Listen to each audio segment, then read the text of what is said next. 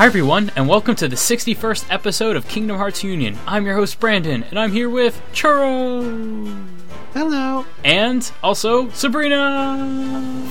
Hi again. So we're having Sabrina back. Uh, she was on, like, I think, what was the last time you were on? August ish? Was it? Oh gosh, was it that long? Yeah. It's been that long. Oh, I'm sorry. it's yeah. okay. Four, four months. It's all What's your that in- fault. I had In, Kingdom. Hearts time, four months is like five minutes. That's very So don't true. worry. I didn't know that. I got really sick, and I was supposed to be on the last one, but like I never really get sick, but school happened. And my Yeah. body was like, "Yeah, you're not having any of it, so you're just gonna get sick and you're gonna lose your voice and can't talk." So that's what happened, and I had to make a judgment call. Yeah. So thankfully, we do have you on this show. So we have Yeah. finally a female perspective, A not a woman's- broadcast, A a wo- woman's perspective. What's wrong with Specifically. the with the broadcast? I Also, the there's nothing, nothing wrong no with the broadcast. There's Gotta- nothing wrong with the broadcast. Let me be clear. Nothing Got- wrong with the broadcast. The only thing is, I want to try to ladies' make sure. Yes, I want to make sure that as many of our episodes represent our demographic as much as possible, so everybody feels included when they listen. So I like to include ladies in on the show. Not to say that ladies can't have the same mindset as dudes. I'm just saying, you know. The, the Kingdom Hearts demographic is very varied, so That's I want to make sure that we're and don't worry, we the love we love our ladies that are that appear on yeah, the show. exactly. Also, also Sabrina is technically international because she's Canadian. So I'm that's uh, that's- Canadian. Yay! Yay! When I first listened to uh, Kingdom Hearts Union, I was really happy that there was a Canadian on it. Yes. So it's always always good to have a Canadian. Uh, she can be our Canadian translator, so that'll be good. All right. Anyway, for you new folks, Kingdom Hearts Union is part of the podcast series called Final Fantasy and Kingdom Hearts Union, and is presented by the Gaming Union Network. We run on a four-week rotation with a new show every other Tuesday with Final Fantasy Union, and we come out on the iTunes Store, KingdomHeartsUnion.com, and Churro. kh2.co.uk. Well, if you guys didn't already know, or if you're listening to this like 500 years in the future, um, it is our last podcast of 2013. So that's exciting. Already? Yeah, yeah. that's a I mean- year, man. It's a I year- remember just getting ready to go to E3 back in June. That was six months ago. definitely. So it's been it's been a great year, been a very exciting year, and with that in mind, uh, we have a three segment show. And our first segment, instead of being news, because there weren't really that much news uh, since uh, last show, we are having a special year in review segment. And basically, what we're going to do is we're going to go back throughout the entirety of uh, 2013 and cover the most um amazing, the most controversial, all the big uh, basic uh, news posts that we had. Uh, we've covered them on the show before, but we just want to review them just to remember how amazing and big 2013 has been for the Kingdom Hearts series. Or how many times uh, you cried. Or how many times we cried. Yes, there was Too definitely much to lots, count. of, lots of tears, lots of shock. Um, If only you were then- there in my hotel room when KH3 was announced. I man, Yes. I don't. I cried like like I cried in when I watched Titanic for the first time. pretty much. and then after the year in review, we'll have our second segment where we have our burning question segment where we ask you what you guys what your guys' vision is for Kingdom Hearts in 2014. And finally, we have our question segment uh, where you guys ask us questions and we answer them. So, in the way of announcements, um, I don't know. I, I don't know if we should keep con- keep continuing this announcement, but I guess it is kind of important. So, just in case you know you want to stay spoiler free, uh, Kingdom Hearts 3D spoilers are fair game. Uh, it has been over a year. It's been like a year and a half now since it's come out. So, You know what surprised me when Square Mm-hmm. Enix had their Thanksgiving sale? K- KH3D actually sold out pretty quickly. really, wow. Yeah, So there's not even there, not even KHHD 1.5 remix got sold out. KH3 3D sold out on Yeah. the Square Enix website, North America website. So maybe it, yeah, I guess it is a good thing that we're saying uh, 3D spoilers are fair game before people that just bought 3D. Not only out. that, even though it's been a year, it's still the most recent Kingdom Hearts game in Exactly. the series. So basically, people are still wanting to know what's going to happen next. So it's kind of Yeah, good and we with have peop- these announcements. And uh, you know, just in the realm of uh, the Nintendo 3DS, there's been a big system seller, namely uh, A Link Between Worlds. So I know a lot of people are probably getting their 3DSs for the first time, and they're probably also picking up, you know, Pokemon. And uh, if they're a Kingdom Hearts fan, they might just be picking up Kingdom Hearts Dream Drop Distance. So I guess it is still it is still relevant, I suppose. Anyways, let's move on into the year in review. So, uh, 2013 was an insane year. Uh, we've got a ton of things that we can uh, talk about uh, throughout the year. Uh, I think the first big news announcement that wasn't really like had nothing really to do with any games, but I think it set the stage for some really exciting things later in the year. Uh, was the first bit, and the first one came, I think, it was in March, around the time the fiscal year was changing. Yoichi Wada stepped down from CEO, uh, his CEO position of Square Enix. Uh, that was pretty insane. You know, Yoichi Wada uh, started working uh, as the CEO, I think, 2003, I believe. Was that is that it? Maybe Anybody I'm not quite sure. There.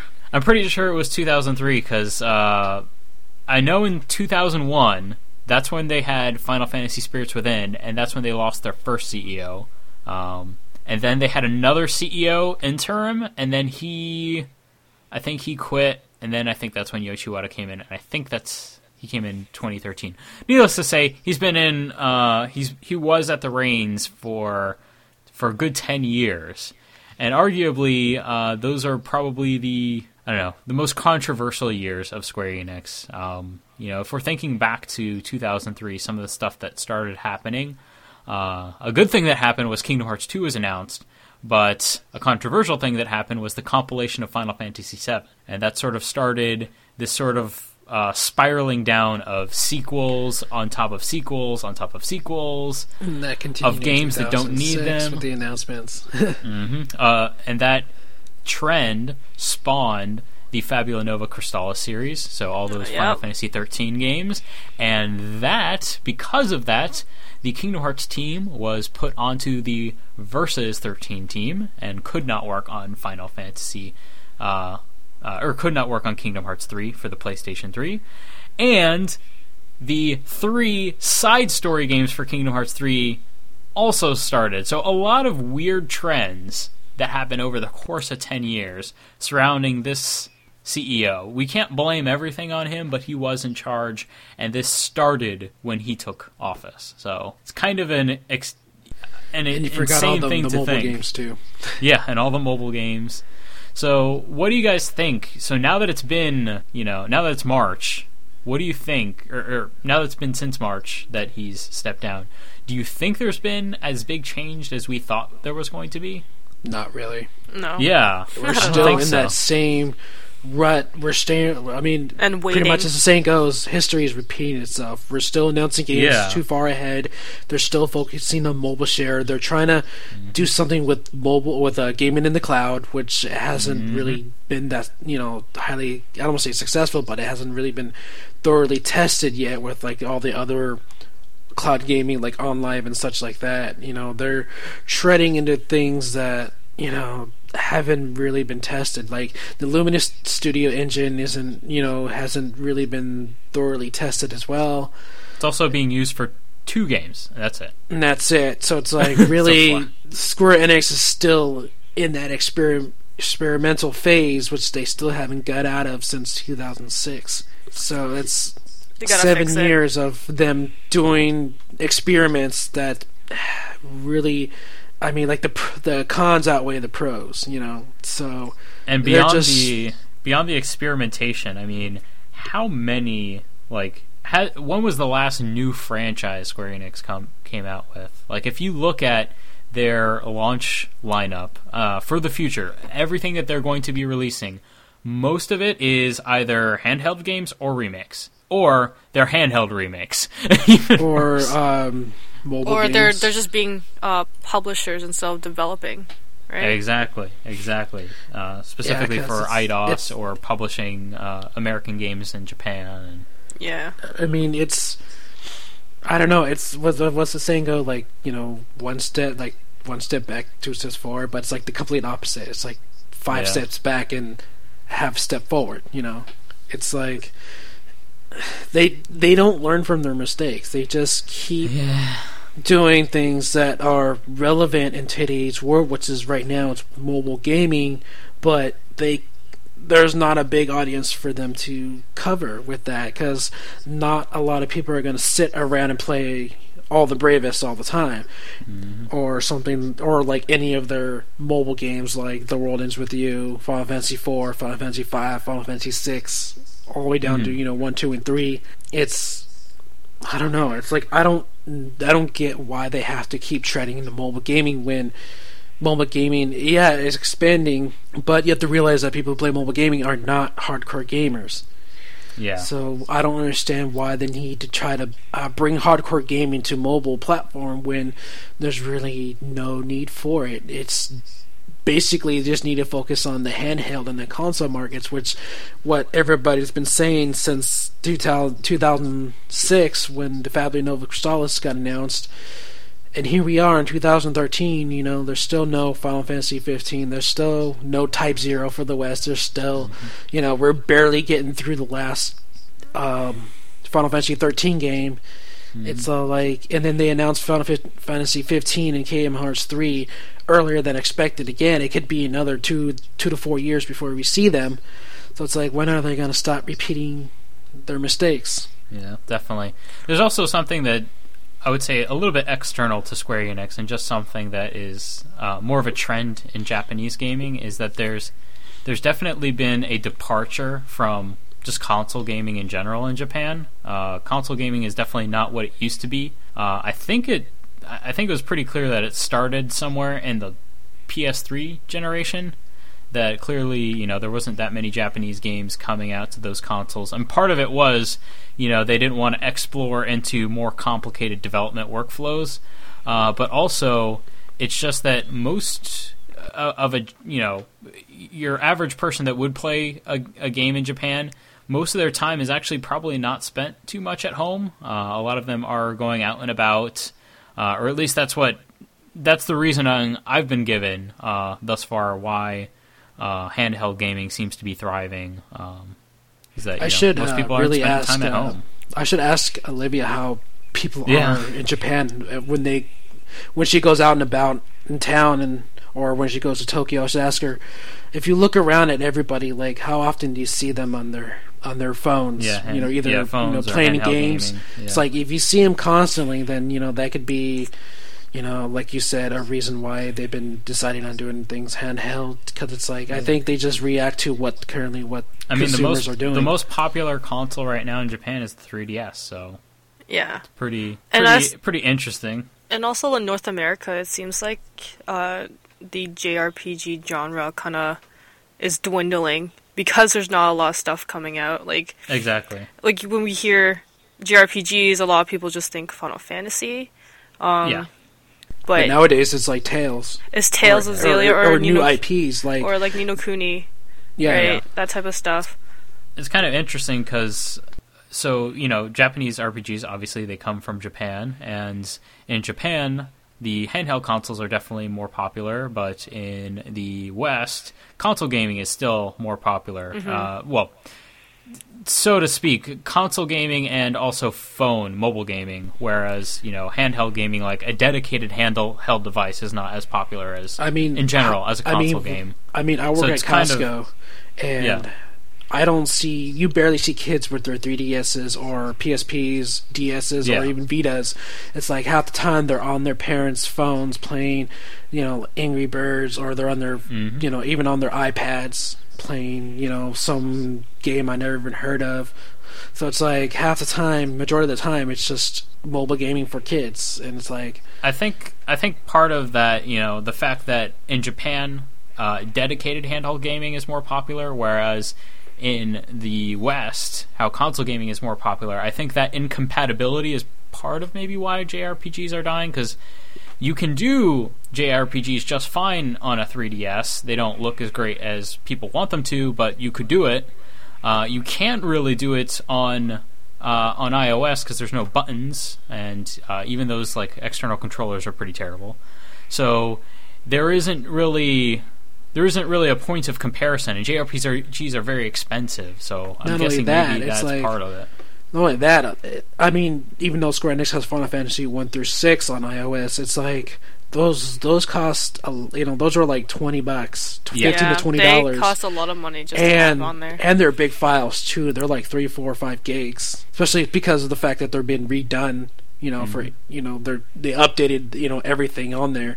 Plus, not only that, not everybody's going to spend uh, like two hours worth of their phone's battery life to play a JRPG Yeah, on their phone. Most, mostly people are going to save that battery life for other things like texting, twittering, Facebooking, Instagramming, taking pictures. So it's like I'd rather do waste two hours of battery life to do that rather than then play Final Fantasy IV on my iOS device. And besides, JRPGs take forever to play, so why would you ever want to play them on a phone?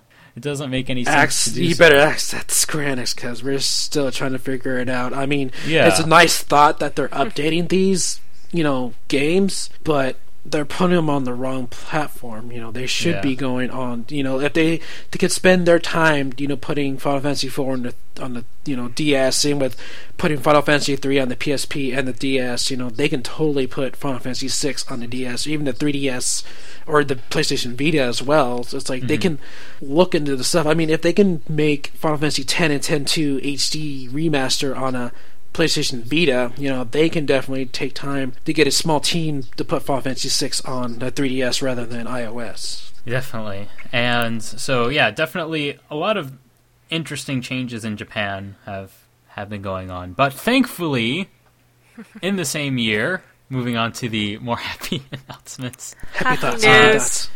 What's I, I'm guessing these announcements are evidence that I mean there there must be s- at least some change in Square Enix because Well, I, to me, I just see it as a desperation attempt with this next Well, one. we'll see. So in June, I think it was June 10th. Was it June 10th? Yep. I forget. It was E3. E3 June 10 uh, at Sony's press conference. Tetsuya Nomura came on the big screen and announced that Final Fantasy 15 was finally coming out, and it was uh, well. He announced that Versus was coming out, and secretly, cheekily, he changed it to Final Fantasy 15, and uh, Kingdom Hearts 3 finally after seven years since Seven it came years. out. Seven, eight years. Seven years since King, seven years since Kingdom Hearts 2 came out. It was finally announced that it would be coming uh, to the PlayStation 4, and later we found out that both games would also come out to Xbox One. So we finally, I mean, this is definitely, I mean, despite Square Enix as a whole, you know, forget them. As a Kingdom Hearts and Final Fantasy fan, or more specifically, a Kingdom Hearts fan that likes Final Fantasy, because obviously Final Fantasy 15 is more for Kingdom Hearts fans That's very as true. a Kingdom Hearts as a Kingdom Hearts fan, it's awesome. Oh yeah. I mean, It's. I mean, if if you see the reaction videos on YouTube, you can easily tell this is the one thing everyone's been waiting for their entire definitely. Kingdom Hearts lives. You know, even me included. Me going as far back as doing you know like news reporting. It's like the one question you know I get the most my entire career is when is KH Three coming out? And it's like like I'm in the same boat as you, man. Been waiting too, and now those questions can put the rest, but a new question is is asked, which is when is the release date? And I just Yeah. tell people between two and four years. You still gotta wait. Yeah, Oh, I get that all the time, especially at my work, where they're like, "Oh, that's why I want a new gen consoles to play Kingdom Hearts and uh, Final Fantasy," and I just said, "Yeah, but we're still waiting." like, okay, yeah. um, It's not not not advisable. yeah, not not right away. Yeah, definitely not. Even but despite that, that is why I bought my PlayStation 4. So Me too. and then Uh, people, yeah, and then people were like, "But you can play on the Xbox as well." It's like, yeah, so I don't care. yeah, I mean- exactly. Was I the only one not that did not buy a PS4 for KH Three? Yeah, seriously. I bought it for other games, but What I'm kind of just KH fan are you then? I am I- not I a defi- KH fan. What am I I doing on this show? I'm not definitely KH- also bought it for other games, but mainly Yeah, just for mainly those I games. really wanted for. You know what? Because I'm gonna- otherwise, honestly, I would just be a PC gamer. If it wasn't for these games, I would be a PC gamer. I mean, like I said, like I said, I'm not any desperate attempt to buy, you know, a console for one game. You know, so it's like Yeah. even though as much as a KH fan as I am, you know, it's like my reasoning is different for buying a PS4. I bought the PS4 just for impulse in that everybody else was buying it. There, I said it. I didn't buy it for Kingdom Hearts 3. I bought it because everybody else was buying it. Oh, so. that that was me in GTA Uh, Five. Oh man. So it's like the, there. That was my reading reasoning for buying a Yeah. PS4. So you know, it, KH Three will come out eventually. Don't worry, Yeah. we've waited long enough already, so we're gonna have to wait some more anyways. oh, I bought a 3DS just for Kingdom Hearts Dream Drop Distance.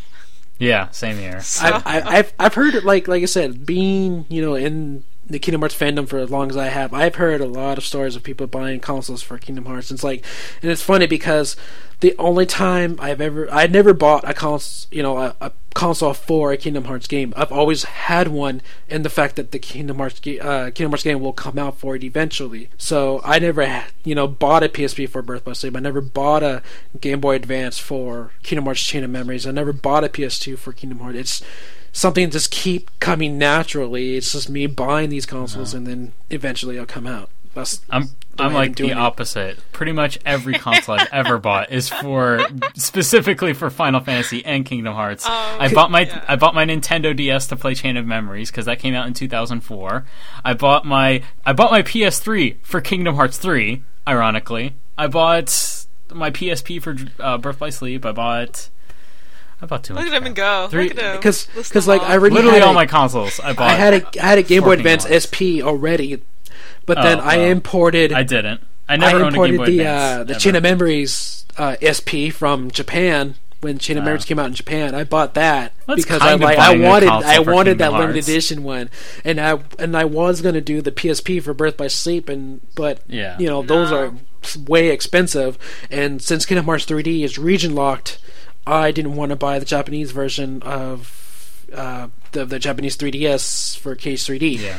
Olivia bought it. and Actually- she enjoys it. She enjoys playing it because you know she knows the language. But I can't buy a console Yeah. that's region locked to only one language that I don't, especially don't understand, and only for one game. you could So it's learn. like that's why I never bothered with it. it's all about Okay, to be- memorization. To be fair, I'm not I good did at buy. I did buy one console that I didn't get specifically for Kingdom Hearts, and it was just like two weeks ago, and that was the Wii U.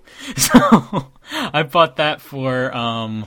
Why did I buy that again? Legend of Zelda. Le- yeah, Legend of Zelda, Mario 3D World, basically Mario and Zelda games. Even though, honestly, I don't even know why, because I bought my Wii, my original Wii, I bought it for Twilight Princess, thinking I was going to get into Zelda, and I, I've never gotten into Legend of Zelda. However, I really, really love Wind Waker. Okay. Like I've never, never played Wind Waker before. Uh, when I first saw it announced way back in like 2001 or when, whenever it was originally announced, I thought it was stupid. Now that I love that, you know, we've been through the PlayStation 3 generation where it was nothing but brown and shooters and modern warfare and uh, space marines. Wind Waker is exactly what I needed, exactly what I've been wanting. This is such like the most perfect game to come out for me, and We of course, so proud of you, Mario Branden. 3D World is awesome. I love Well, yeah. I am so proud of you, Branden. I yeah, I haven't. I've never played a Legend of Zelda game either. Like it's. I don't know. I just Yeah. can't really get into it. Like I Get out. tried. Shh! Don't you judge me right now. Just relax. just, just calm down. Um, the only ones I've really tried or attempted was like Spirit Tracks and Yeah. Phantom Hourglass, just cause I had a DS with an yeah. with an R4, so I did. Some, I was being a I was being a really sneaky pirate. Was Yeah. I the only one that played Zelda since the NES days? No. Yes, I guess. I don't know. Yeah. Because that's I've, I've still been trying to favorite. play Zelda. I've been trying to play Zelda since the N64 days. I could not get into Ocarina of Time. I couldn't get into Ocarina of Time on my 3DS either. I couldn't get into Twilight Princess. I think for me, I've grown up, you know, as an RPG gamer, I grew up with Final Fantasy, and I'm, I don't know, I guess I'm more of the ideal type of gamer that would want a more passive experience. I do like the story. I didn't grow up with games with a lot of intense gameplay, even though apparently that's what games are supposed to be. Uh, a lot of people, especially Let's Players, I've noticed, they're like, they really do hate games that have story and make you wait. And I understand that, and that is sort of counterintuitive for a gameplay experience. But I grew up in the era of cutscenes are innovation. Waiting and sitting through pretty graphics is the new thing. So to me, I love all that stuff. I mean, so like I said, Legend of me- Zelda is kind of hard for me to get into, but Well, that's the thing, though. Like, because me being older is just that I grew up Yeah, with the eight bit days. With yeah, you know, where there w- where was no story like that. Yeah, it was just you know get from point A to point B. You know that was that was it. Because to me, I mostly got into gaming because of the novelty of whoa, games are something new now. They're not just a toy. This is as cool as you know the animes and the TV shows that I watch on TV. There's this new experience that I can control that's just as cool as those TV experiences. Like that to me was the initial draw. I mean, I guess that's evidence of the fact that my first real console was a PlayStation 2, and that was basically all PlayStation 2 games, cutscenes galore. I don't know. Yeah, because for me, my, my first console was NES. Uh, I got it when I was four years Yeah. old. That was 1989. First Jeez. first game I ever played was not Super Mario. Brothers. And then the second Yeah. game I bought was The Legend of Zelda, the original gold um, cartridge, I, which I still have to this Wow. day, and it still works. So Let me you just know, clar- clarify real quick. My first console was an NES. My second console was a Jeg- Genesis, and my third console was an N64. Uh, I was just saying PS2 was the first one that I actually felt invested into. That's all. I got a PS1. But I did own other.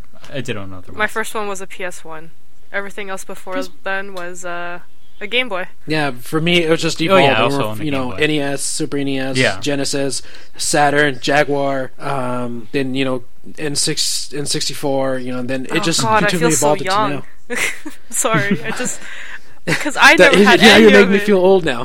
Sorry, it's just Don't worry, I, I get it all the time. But it's like I said, I've been through. You know, the only one, Yeah. the only time period I'd never played was the Ataris. Like I played one Yeah. Atari, but I haven't done anything before then. It was just like from Yeah. the NES until currently now is where I've you know started from. You know, because I remember so familiar that that Christmas morning, I got up in 1989, and my father bought me and my older my my, my uh, older brother, my younger brother at the time, an NES system, something we always wanted. It came with Mario Brothers and Duck Hunt. That was the best Wow.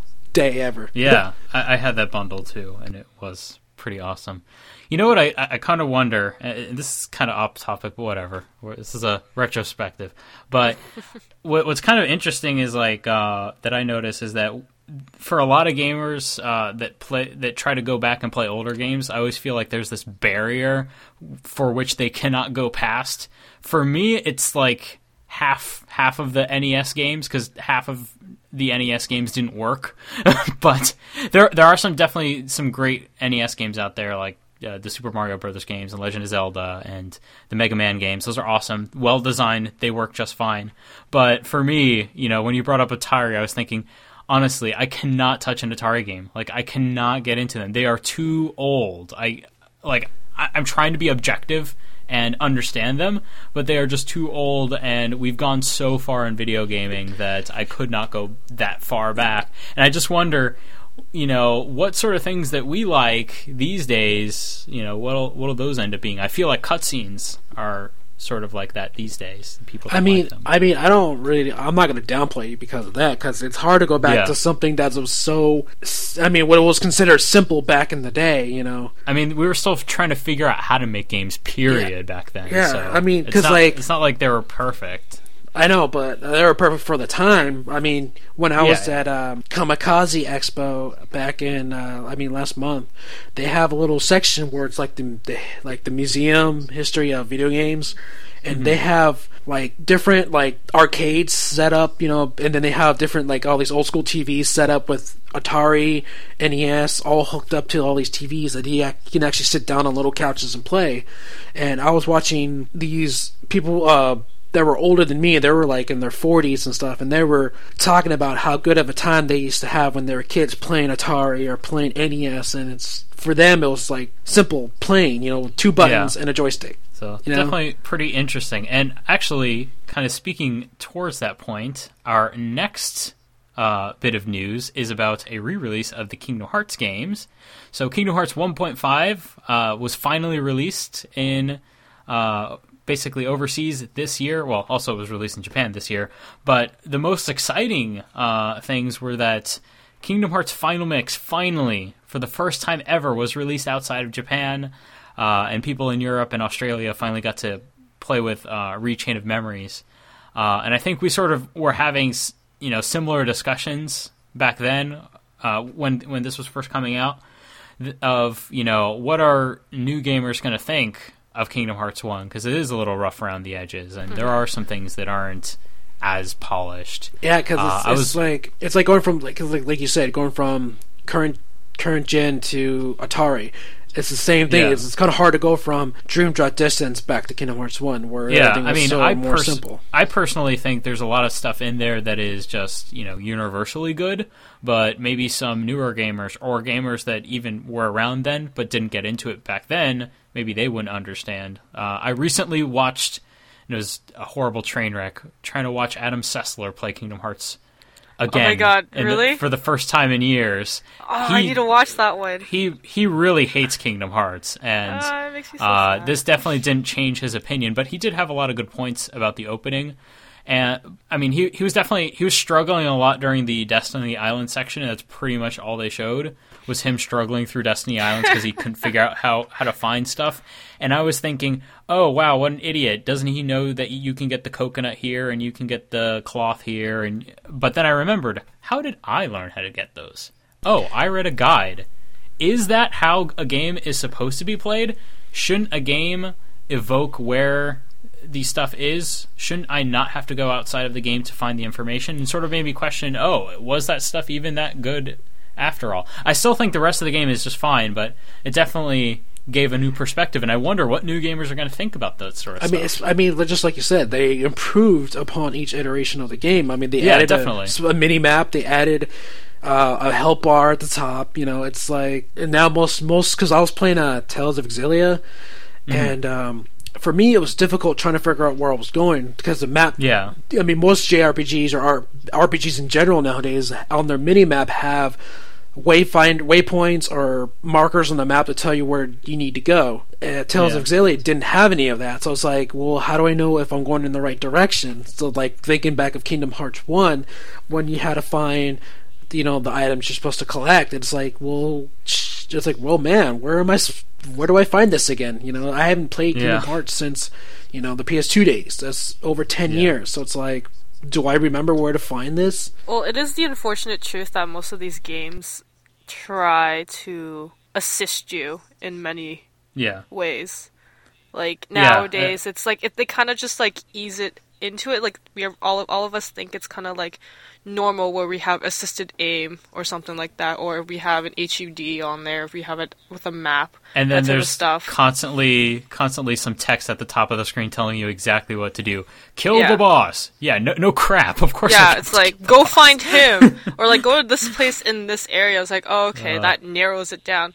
Um, but Yeah. when if anyone wants to see a really hilarious modern uh, interpretation of this, I was watching a let's play of uh, Ryse, uh, Son Oh. of Rome on on Xbox Yeah. One, and just look in the top right hand corner of the the kind of like text information they give you. It's like the most obvious information you could ever see. Like, what do they expect from us? So it's it's kind of interesting to see how uh, game design uh, methodologies have changed over the years. Where back in the NES and SNES days, uh, they didn't tell you anything. Yeah, they- they- Well, at, least in, at least in the NES days, they didn't tell you anything. They- in the they- SNES days, they tried to tell you through design, which was awesome. But Yeah. then, you know, once you get to PS2, you know, PS2 and more, more especially PS3 and Xbox 360, they're just telling you everything. And- like, like going back to like you said with the uh, NES days, like when I was playing the original Zelda, it's like I spent like so much time investing in rupees to buy bombs, and then yeah, planting a bomb in each section to see if I can find a hidden cave.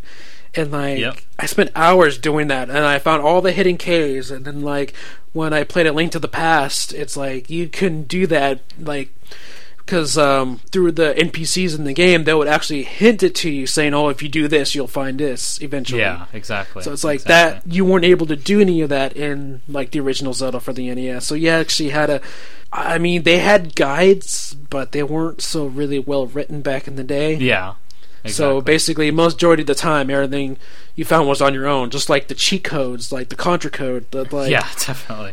I I don't know how somebody figured the contra code out. You know, Uh, I don't think they did. I think somebody from Konami probably told somebody in a Game Journalist magazine, and hey, if you buy Nintendo Power, we'll give you a cool code, and you can finally beat Contra. You like that?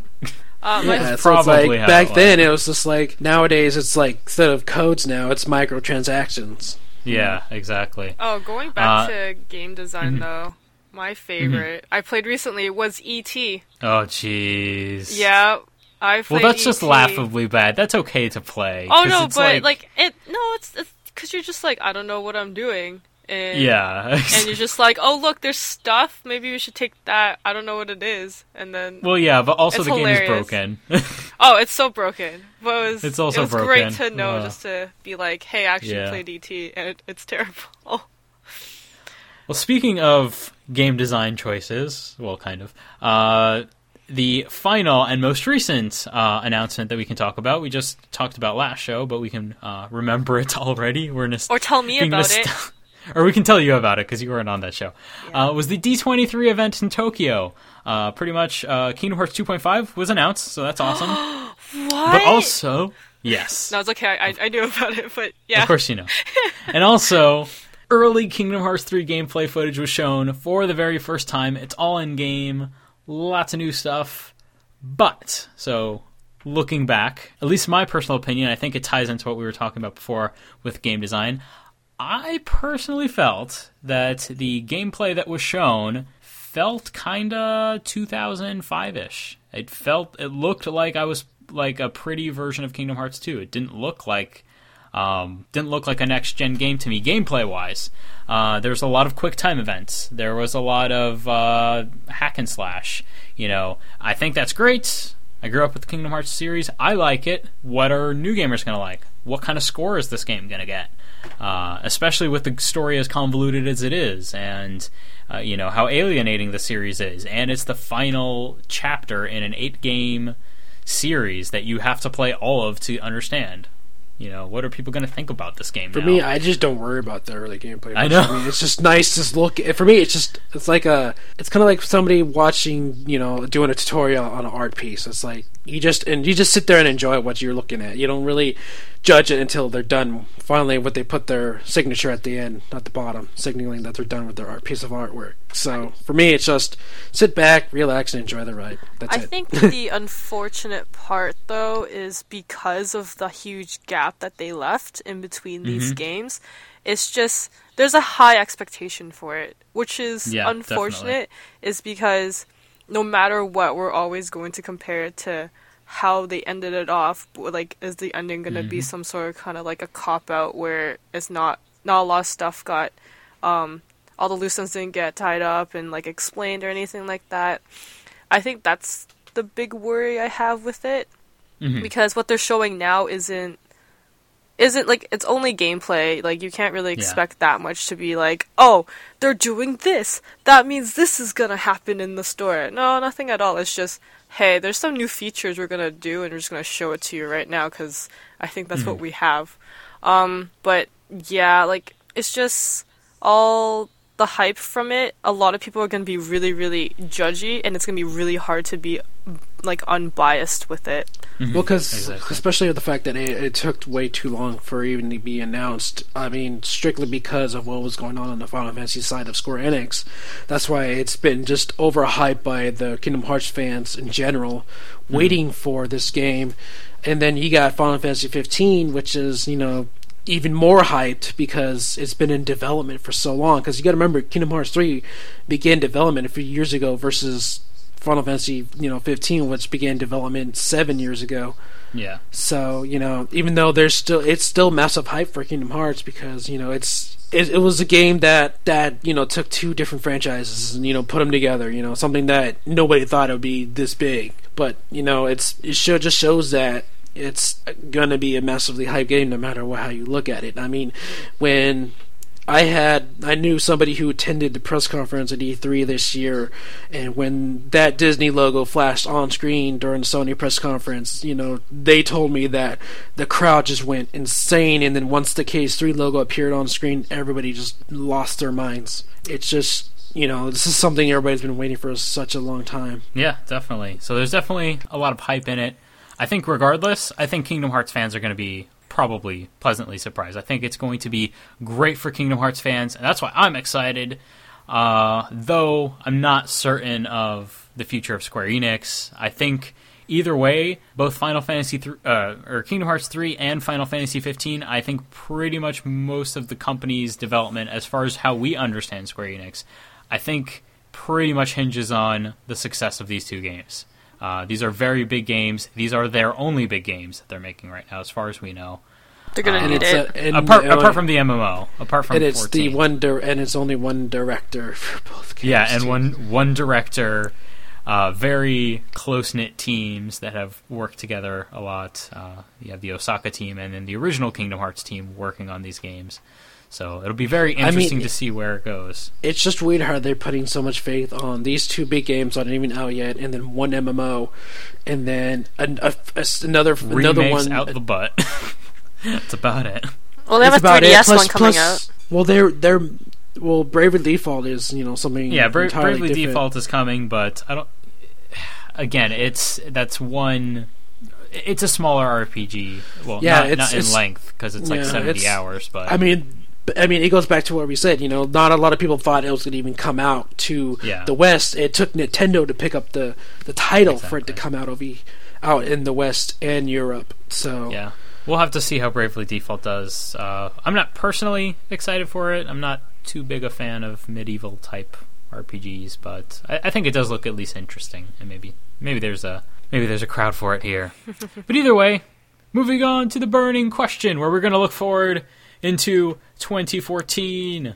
So our question uh, for this burning question was, "What do you hope to see from Kingdom Hearts in 2014?"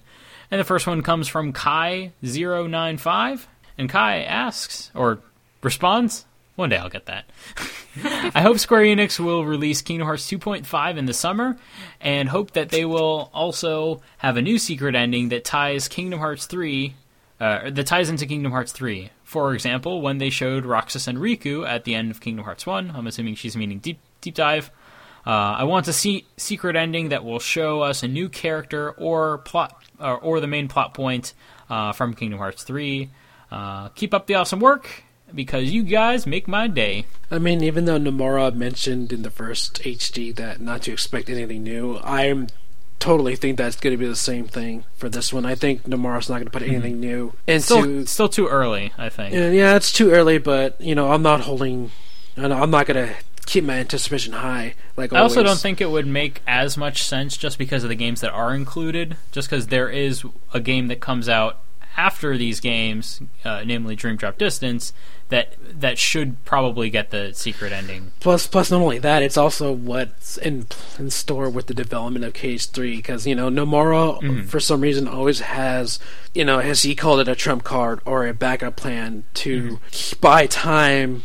You know, for them to keep working on um, Kingdom Hearts 3. Because you know, just in case, you know, because originally it was Birth by Sleep Volume 2, Yep. was just just in case you know he needed time. But since he didn't need that, you know things change as time goes on. So it's like you never know. Um, he might because you know the big the surprise at the end of Kingdom Hearts HD 1.5 Remix was showing different you know footages of Kingdom Hearts 2 Birth by Sleep Yeah. and recoded. So Nomura might hint maybe something regarding Dream Drop Distance. Yeah, Maybe give us another I think they'll show note. something. you know, like I said, you know, like I'm not, like I said, I'm I'm on the fence. It's like I'm either Yeah. half expecting something or half not. But being in, like I said, you know, from what I've you know experienced from the past with Square Enix, you know, I'm not the one that's going to hold my breath for anything. Yeah. So Oh well, well we'll have to see uh, what happens with that. And uh, Churro, you want to take this next one? Yep, this one's from Xken, and they write. In 2014, I would li- I'd like to see a worldwide release of Kingdom Hearts 2.5 Remix fairly early in the year, like March to July, and the announcement of KH Drop Distance HD for PS3, even as a PSN game. Also, more KH3 footage and details are appreciated anytime during the year. Um, well, the thing is, is that if you saw how the timeline for Kingdom Hearts 1.5 HD Remix got released in on March 14th, um, and then they released the North American version in September, so it has to take some time to s- jump from Japanese to English. So maybe it'll be released early for Japan, and then we would have to wait a while again. But Yeah. that's never a bad thing. Uh, and for Dream Drop Distance for the PS3, I don't think that is kind of a possibility to be make to make it playable. Maybe scenes for it, if anything in the future. But other than that, I don't think I don't think it's possible to port that really to make it a playable PS3 title. I think it might be, and my only reasoning is because I'm pretty sure how they developed Dream Drop Distance was that they just ported the Birth by Sleep engine because it was the same team. So I'm imagining they probably used the same engine uh, to develop Dream Drop Distance as they developed Birth by Sleep, and they they ported Birth by Sleep just fine. Uh, I think probably a more pressing matter is the fact that uh, Nintendo's got a little bit of their grubby mitts Yeah, on uh, on Dream Drop Distance. I think there might be a, a licensing issue. I don't think they publish. I'm pretty sure they didn't publish it, so that's good. Well, that, well- well, it, was, it wasn't published. It's just that the reason why they developed this because the team liked the 3D Yeah. aspect of this the console, so they wanted to develop on there. Yeah. I mean, plus it's half you know Nintendo. Uh, plus they used King Dream Drop Distance to help promote the 3DS too. So Yeah, because you know That- because you know Days said, and the- uh, Recoded the- were on the Nintendo DS, but they were able to put it on the PS3 just fine. yeah. So more likely, like I said, it could be another trump card for Nomura to put out Yeah. just to keep another year, you know, for the fans Yeah. to wait on. The good news is that the the 3D aspect uh, of Dream Drop Distance and the touch control aspect of Dream Drop Distance wasn't that huge that they couldn't uh, they couldn't port it later. So that's that's good, I guess. Let's see if they do that or not, though.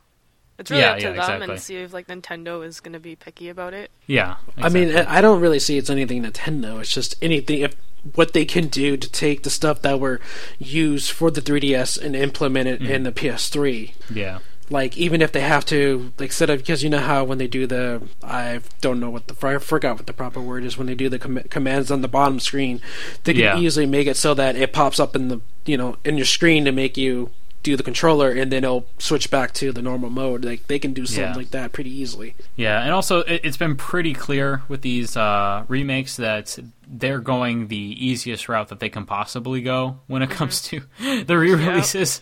Uh, I can wholeheartedly say that coming off of playing uh, Wind Waker HD, where they actually rewrote the rendering engine and made it very, very, very pretty and changed a lot of gameplay and added a lot of stuff and integrated the Miiverse.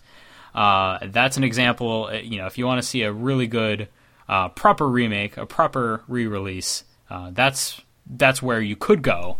Uh, Square Enix isn't doing that. Plus, well, I plus we'll see what looks they what they'll do with uh, Yes. with the Final Fantasy 10 and 10 2 remaster. We'll see what they're going to do with that. Plus, Yeah. with Birth, one of one of Birth by Sleep's you know underrated features was the Mirage Arena. So we can really wait and see what they're going to do with that whole thing and how they implement it with on my play and all that. Because because Birth by Sleep was just local play only. So Definitely. Wait, I, I just quickly want to say when I got well, I had to get a new TV um, when I bought my PS4 because HDMI was not on it. Oh wow. Um, yeah, I had one of the old guys. Um, Kingdom Hearts 1.5 HD looks pretty fantastic on it. I was really really happy. yeah, that was the first thing looks I did with the new TV was Yeah. that. But um, yeah, but I can tell like when not a lot of not a lot of work, but like Yeah, when more when something more could have been done as well. definitely. I, I can I can honestly say uh, a lot of what makes uh, 1.5 look good, and in general, most HD remakes, the main thing that makes it look good is the upres. Uh, and to do that is literally you tell the renderer, okay, don't render at 640 by 480, render at 1920 by 1080. That's literally it. If you've ever played a PC game and changed the resolution on your monitor, uh, to something higher and you saw it look better, that's literally all it is. so, and that's that's pretty much all. Uh, that's the main thing that makes these games look better. Um, and there's not much more than that. There was an improvement in some of the models in 1.5, but outside of 1.5, there really wasn't that much else. So, uh, yeah. So you can take that uh, for what it's worth. And Sebi, if we can take the final one. Yeah. Uh, speed limit 3 miles per hour uh, says, I like to see in KH 2.5 is uh, Birth by Sleep and Dream Drop Distance put into a game as a playable feature rather than just cutscenes and sucking the fun out of the game.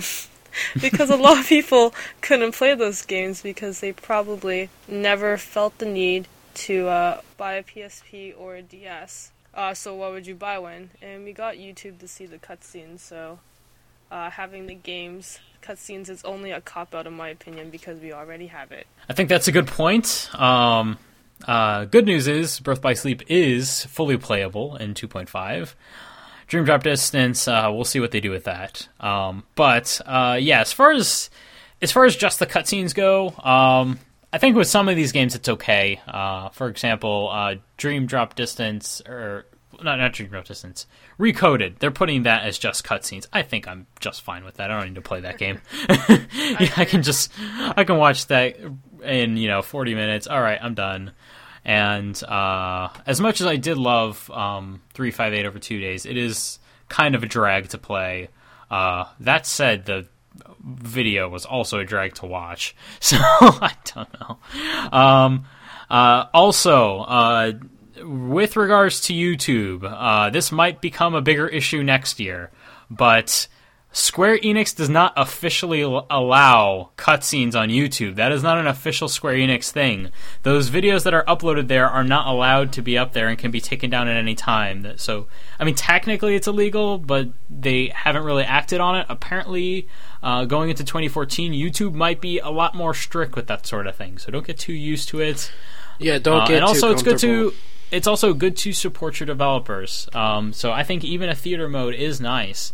Uh, and these theater modes are a little bit above and beyond. I mean, I don't think anyone expected Square Enix to go and animate new cutscenes for Dream Drop Distance, uh, especially a game that was originally on the DS.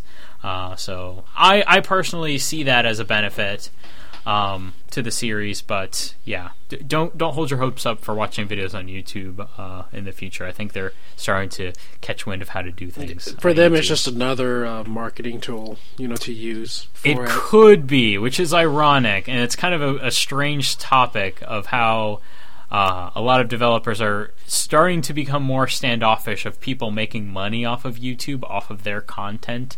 Um, I don't know. It's kind of interesting. It's something that we'll, we'll have to see how that plays out. Uh, it's not really something that affects Kingdom Hearts too much, but I'm sure there's plenty of Kingdom Hearts Let's players out there. I mean, plus you got to realize that um, for someone like me who been, you know, who's ran Kingdom Hearts websites since before YouTube was even oh, big, yeah. you know, I had a host these on my own site, and I had to rely on third party like FollowHost or mm-hmm. GameSpy, and these were just as horrible as you know, you know. But back the, back in the day, those were you know really much appreciated because you didn't have to spend so much money on bandwidth for your sites, and exactly.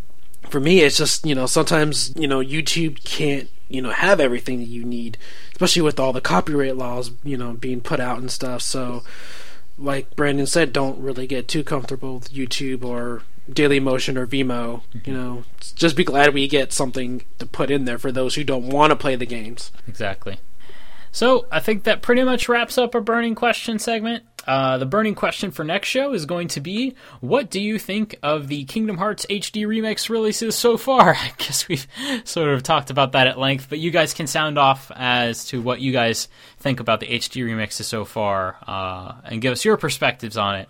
So be sure to respond to the burning question uh, in the episode release thread, you can go to gamingunion.net and you can find the release thread there and let us know what you guys think about the uh, HD remixes. All right, and for our question segment, we have uh, a, a question from Jackie. Actually, uh, she's she hasn't Yay, been on Jackie. the show that long, and she's already asking questions. So that's great. Uh, so Jackie asks, and this is perfectly aligned with all the uh, nostalginess that we had earlier in the episode. Uh, back when the Kingdom Hearts 2 trailer first came out, Kingdom Hearts netizens christened the mysterious new character, Roxas, as the blonde haired kid, which was abbreviated as BHK. At the time, what kind of story connection did you believe BHK to have? Did your theory hit close to the mark? Oh man, that's major nostalgia. Right that is major nostalgia. Also, I mean, don't don't forget DWU, dual wielding unknown. That was another common one. And then the glowing eye unknown. Oh yeah, glowing eye that? unknown, which turned out to also be Roxas. You know, you can see how how much you know things change from a uh, prototype trailer where Nomura is just like pulling things out of his butt to the actual game. Let's just throw it in Yep, there. precisely. Yeah, I mean, for me, uh, I always thought BHK was it's his own edit, you know, own character, like this new. Mm-hmm. I guess for me back then, reading AnswerReport.com's Yeah. uh, theories. I don't know if you those who don't know, AnswerReport.com back in the day was a major Kingdom Hearts website that followed around the deep dive and ano- another side, another story trailer. And it was well known for all the theories people used to make back before we even knew, be, back before Kingdom Hearts uh, 2 and Chain of Memories were officially announced. But um, to me, I thought the blonde hair kid was, you know, the new enemy searching for Sora. You know, since Yeah, the last yeah. time we saw Sora was running with Donald, Goofy, and Pluto through the hills. So I, my theory was that he was just sent there to, you know, to find Sora. Yeah. I, to me, I, I think he just wanted to battle Sora as. You know, Keyblade, the Keyblade wielder. You know, something we Yeah, never, we barely even got in the first Kingdom Hearts game. So I thought it was pretty awesome to find another Keyblade wielder to fight against another Keyblade wielder. Because since we only got one one battle like that in Kingdom Hearts, you know, I Yeah. thought that was going to be nice. But in the Not end, final mix though. They're no, that was uh, the fight against Riku too when he had the his own Keyblade. no, no, no. That oh, was never only- mind. I'm, so- I'm talking. About, some- I'm thinking Yeah. about something else. Oh. but yeah, But- um, my but- own theory Well, at the on. time was it, was it I was going to say that my my theory did not hit the close. It wasn't even Oh. close at, at Yeah. all. It was I was off by a, yeah a wide margin. my my own theory uh, was pretty much in line with like what the general consensus of the Kingdom Hearts community at the as a whole was. Uh, it, was- pretty much everyone was going off of what was happening in uh, from Final Mix, where uh, the the new Ansem report was talking about uh, a shell and how uh, Xemnas, well, we didn't know he was called Xemnas, but he said he was a mere shell. So everybody was calling uh, the blonde haired kid a shell, and they figured, oh, it's probably a shell of Sora because he's wielding Oathkeeper and Oblivion. And that's kind of close to the mark. I mean, we didn't know the word nobody, even though the word nobody is written in Deep Dive, but we didn't know the significance of it. Uh, but we did know that he was some sort of shell, and we also knew that this shell was created when uh, someone gets turned into a heartless, and we knew that Sora had that experience. So uh, we all pretty much figured that was the case.